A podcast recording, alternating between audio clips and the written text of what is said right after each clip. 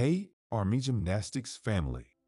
Here, your guide to the world of health and fitness, bringing you another exciting episode that promises to keep you engaged and empowered. Today, we're diving deep into a topic that's puzzled researchers and concerned millions obesity. But we're giving it a twist nature versus nurture. What really fuels the obesity epidemic?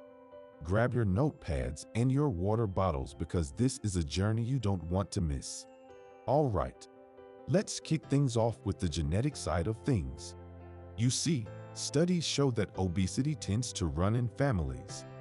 If your biological parents are obese, even if you're adopted by thin parents, you're more likely to become obese. And hey, if you've got an identical twin who's obese, the odds say you're likely riding the same boat. Sounds a bit like destiny, doesn't it? But don't lock that in yet. Ever heard of the thrifty gene hypothesis? It's like Mother Nature gave us this super saving mode for calories, prepping us for times of famine. But flash forward to today's food courts and endless snack aisles, and this gift starts to look more like a curse. But let's hit the pause button. Our genes haven't changed much recently. So why have obesity rates skyrocketed? Maybe our genes aren't the entire story here. Speaking of stories, let's talk about our environment. From fast food chains on every corner to Netflix marathons replacing neighborhood football, our world has transformed. It's like we're living in an obesity-friendly zone. And let's face it, with Uber Eats and DoorDash, we barely have to lift a finger except, of course, to tap order now. So what's the game plan? Team.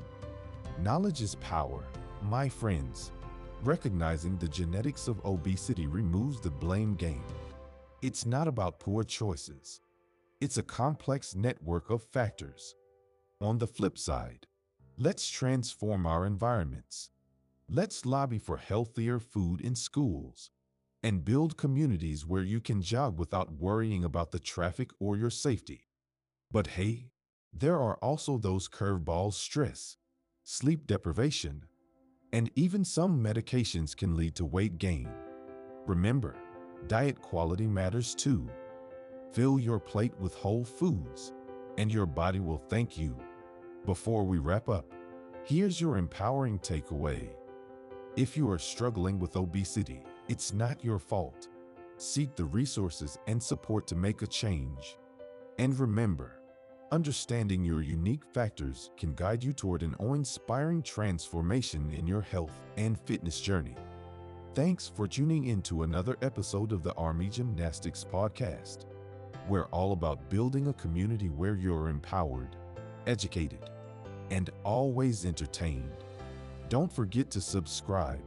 And until next time, keep aiming higher.